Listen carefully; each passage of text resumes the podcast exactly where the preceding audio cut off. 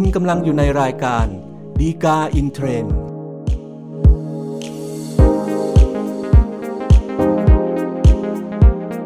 สวัสดีครับ ท่านผู้ชมท่านผู้ฟังทุกท่านนะครับ พบกันอีกครั้งกับรายการฎีกาอินเทรนด์รายการที่นำสาระดีๆที่น่าสนใจ เกี่ยวกับคำพิพากษาศาลฎีกา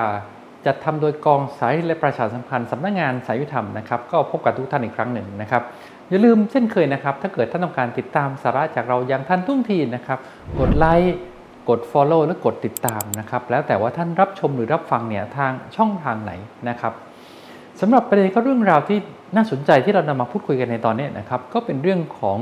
อการเรียกค่าเสียหาย ค่าสินไหมทดแทนที่เกิดขึ้นหรือเกี่ยวเนื่องกับการกระทำความผิดอาญานะครับ ซึ่งปกติแล้วเนี่ย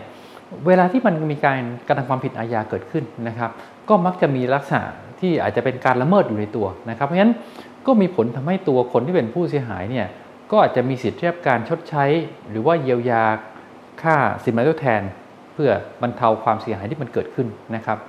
แต่ว่าในบางครั้งก็อาจจะมีปัญหาข้อสงสัยขึ้นมาได้นะครับ ว่าในบางกรณีเนี่ยสิทธิที่จะเรียกร้องค่าเสียหายหรือว่าค่าสินไหมทดแทนที่ว่าเนี่ยจะยังเกิดขึ้นหรือมีอยู่หรือไม่นะครับ โดยประเด็นที่เรานำมาพูดคุยกันในตอนนี้นะครับ ก็จะเป็นกรณีที่ว่า ถ้าเกิดว่าในคดีอาญาที่มีการฟ้องร้องดำเนินคดีกันเนี่ยปรากฏว่าสุดท้ายเนี่ยศาลพิพากษาว่าจำเลยเนี่ยไม่มีความผิดฐานบุกรุกนะครับเช่นนี้เนี่ยจำเลยยังจะต้องรับผิดในทางแพ่ง เพื่อชดใช้ค่าเสียหายที่เกิดขึ้นจากการกระทำที่ถูกฟ้องร้องหรือไม่นะครับ ก็จะเป็นประเด็นปัญหาที่เรานำมาพูดคุยกันในตอนนี้นะครับ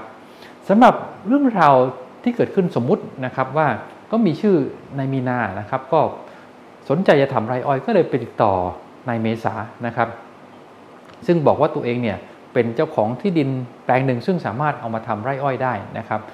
ก็ได้มีการตกลงทำสัญญาเช่ากันระหว่างนายมีนากับนายเมษานะครับ โดยตกลงกันทำสัญญาเช่าเนี่ยเป็นระยะเวลา 2 ปีด้วยกันนะครับ แต่คราวนี้พอนายมีนาเนี่ยเข้าไปหักล้างทางพงทำเริ่มทำไร่อ้อยแล้วนะครับ ก็มีอีกบุคคลหนึ่งนะครับ ชื่อนายพฤกษภาเนี่ยก็เข้าไปหานายมีนาแล้วก็บอกว่าจริงๆแล้วเนี่ย ไอ้ที่ดินส่วนที่นายมีนากำลังทำไร่อ้อยอยู่เนี่ยไม่ใช่ของไม่ใช่ของนายเมษาหรอก แต่เป็นที่ดินของนายพฤกษภาเองนะครับเพราะฉะนั้นการที่นายมีนาเข้าไปทำไร่อ้อยอย่างนั้นเนี่ยก็เป็นการรบกวนสิทธิ์การครอบครองของนายพฤกษภานะครับ ก็ขอให้ออกไปนะครับนายมีนาก็เลยขอความเห็นใจกับนายพฤกษภาบอกว่าตัวเองเนี่ยได้ลงทุนไปมากพอสมควรแล้วในการที่จะหักร้างทางพงทำไร่อ้อยที่ว่านะครับเพราะฉะนั้นขอ ให้อยู่ต่อเพื่อทำไร่อ้อยให้ครบตามสัญญาเช่าเดิมที่ทำไว้ 2 ปีที่ว่านะครับ เพื่อที่ว่าจะได้มีโอกาสเก็บเกี่ยวผลประโยชน์ที่เกิดจากเงินทุนที่ได้ลงทุนลงแรงไปแล้วนะครับนายพฤกษภาเห็นใจก็เลยยอมให้นายมีนาเนี่ยทำไร่อ้อยต่อไปจนครบ 2 ปีนะครับแต่ปัญหาเกิดขึ้นตรงนี้นะครับ ว่าพอครบ 2 ปีแล้วเนี่ยนายมีนาก็ยังทำไร่อ้อยต่อยังไม่ยอมออกจากที่ดินแปลงนั้นนะครับ ก็เป็นที่มาของการที่ว่านายพฤกษภาเองก็เลยไปแจ้งความร้องทุกข์ต่อ เจ้าพนักงานตำรวจนะครับ จนมีการสอบสวนแล้วก็พนักงานในยาการเนี่ยฟ้องร้องดำเนินคดีต่อศาลนะครับ ก็เลยโดยในคดีที่ฟ้องที่ศาลเนี่ยนายพฤกษภาเองก็ร้องขอเข้าเป็นโจทย์ร่วมด้วยนะครับ แล้วก็ขอค่าเสียหายเนี่ยเป็นเงิน 20,000 บาท พร้อมดอกเบี้ยนะครับจากนายมีนานะครับ คราวนี้พอในเรื่องของการพิจารณาในส่วนของคดีอาญานะครับ ก็ปรากฏข้อได้จริงว่าการที่นายมีนาเข้าไปทำไร่อ้อยที่ว่านะครับ ก็เกิดจากการที่เบื้องต้นเนี่ย มีการทำสัญญาเช่ากับนายเมษาใช่ไหมครับ แล้วก็ปรากฏข้อได้จริงที่นายเมษาเองก็มาเบิกความเป็นพยานบอกว่า มันก็มีเรื่องโต้แย้งกันละครับ เรื่องของกรรมสิทธิ์ในที่ดินแปลงนี้นะครับระหว่างนายเมษาเองกับนายพฤกษภานะครับ เพราะฉะนั้นพอเป็นเรื่องที่มีการโต้แย้งกรรมสิทธิ์กัน แล้วก็ไม่รู้แน่ชัดว่าใครเป็นเจ้าของกรรมสิทธิ์นะครับ บวกกับการที่นายมีนาเองก็ไปทำสัญญาเช่านะครับการที่เข้าไปทำไร่อ้อยตรงนี้นะครับ ศาลก็เลยมองว่านายมีนาเองเนี่ยไม่ได้มีเจตนาที่จะบุกรุกที่ดินของนายพฤกษภานะครับ บวกกับการที่พอนายพฤกษภาเข้าไปพบปะแล้วก็พูดคุยกับนายมีนาแล้วเนี่ยนะครับ ก็ได้มีการตกลงยินยอมให้นายมีนาเนี่ยทำไร่อ้อยต่อจนครบระยะเวลา 2 ปีด้วยนะครับ เพราะฉะนั้นเนี่ยในเรื่องของความผิดอาญาเนี่ยก็มองว่านายมีนาขาดเจตนาที่จะไปบุกรุกนะครับด้วยเหตุอย่างที่เราพูดคุยกันมา เพราะฉะนั้นความผิดอาญาเนี่ย ก็ไม่เกิดขึ้นหรือไม่มีนะครับ แต่คราวนี้ก็มีปัญหาต่อไปกันในเรื่องของค่าเสียหายคดีส่วนแพ่งนะครับ ซึ่งในเรื่องนี้เนี่ยนายพฤกษภาเองที่ขอเข้าเป็นโจทย์ร่วมนะครับ ก็ได้ยื่นคำร้องขอให้ชดใช้ค่าเสียหายเป็นเงิน 20,000 บาท พร้อมดอกเบี้ยด้วยนะครับ ก็มีปัญหาต่อไปว่าถ้าอย่างนั้นเนี่ยไอ้ค่าเสียหายส่วนแพ่งตรงนี้มันจะเป็นอย่างไรกันต่อไปนะครับ ซึ่งในค่าเสียหายส่วนแพ่งตรงนี้นะครับ มันก็มีประมวลกฎหมายวิธีพิจารณาความอาญามาตรา 47กำหนดไว้นะครับว่า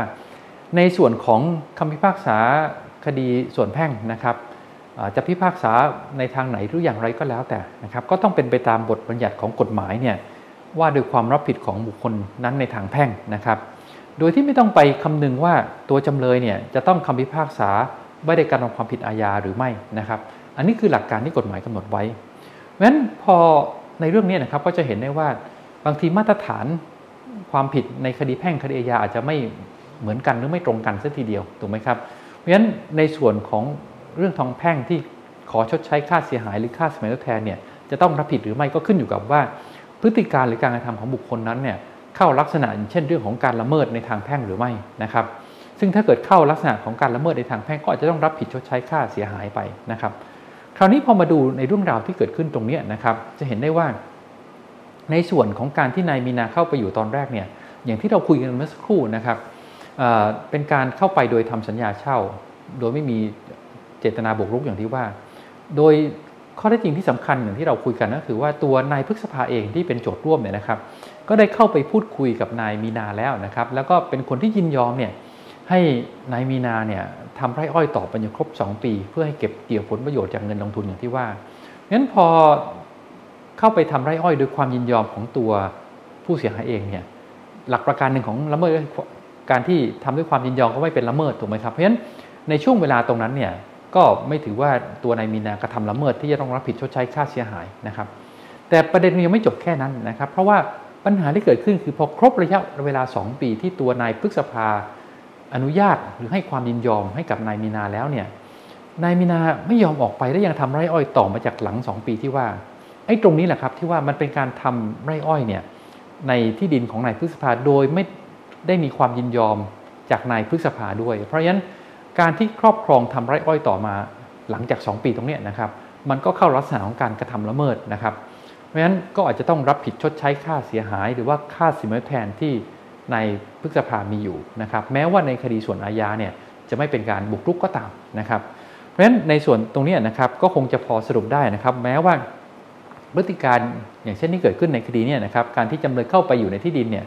โดยเข้าใจว่ามีสัญญาเช่าอยู่เนี่ยจะไม่ถือว่าเป็นความผิดอาญาฐานบุกรุกนะครับ แต่การที่จำเลยอยู่ต่อนะครับหลังจากพ้นกำหนดเวลาที่ผู้เสียหายยินยอมแล้วเนี่ยก็ถือว่าเป็นการกระทำละเมิดต่อผู้เสียหายนะครับ แล้วก็ต้องรับผิดชดใช้ค่า สินไหมทดแทนต่อผู้เสียหายด้วยนะครับสำหรับท่านที่ต้องการดูรายละเอียดเพิ่มเติมนะครับ ดูได้จากคำพิพากษาสารดีกาที่ 1613ทับ2565 ครับ ก็เป็นอันครบถ้วนครับสำหรับรายการดีกาอินเทรนในตอนนี้นะครับ อย่าลืมเช่นเคยนะครับ ถ้าเกิดท่านต้องการติดตามสาระจากเราอย่างทันท่วงทีนะครับ กดไลค์กด Follow หรือกดติดตามนะครับ แล้วแต่ว่าท่านรับชมหรือรับฟังทางช่องทางไหนนะครับ อย่าลืมพบกันใหม่ในตอนหน้าครับ ซึ่งเราคงพยายามสรรหาสาระดีที่น่าสนใจ จากคำพิพากษาสารดีกา มานำเสนอสู่ท่านผู้ชมท่านฟังทุกท่านเช่นเคยครับ พบกันใหม่ในตอนหน้าครับ สวัสดีครับ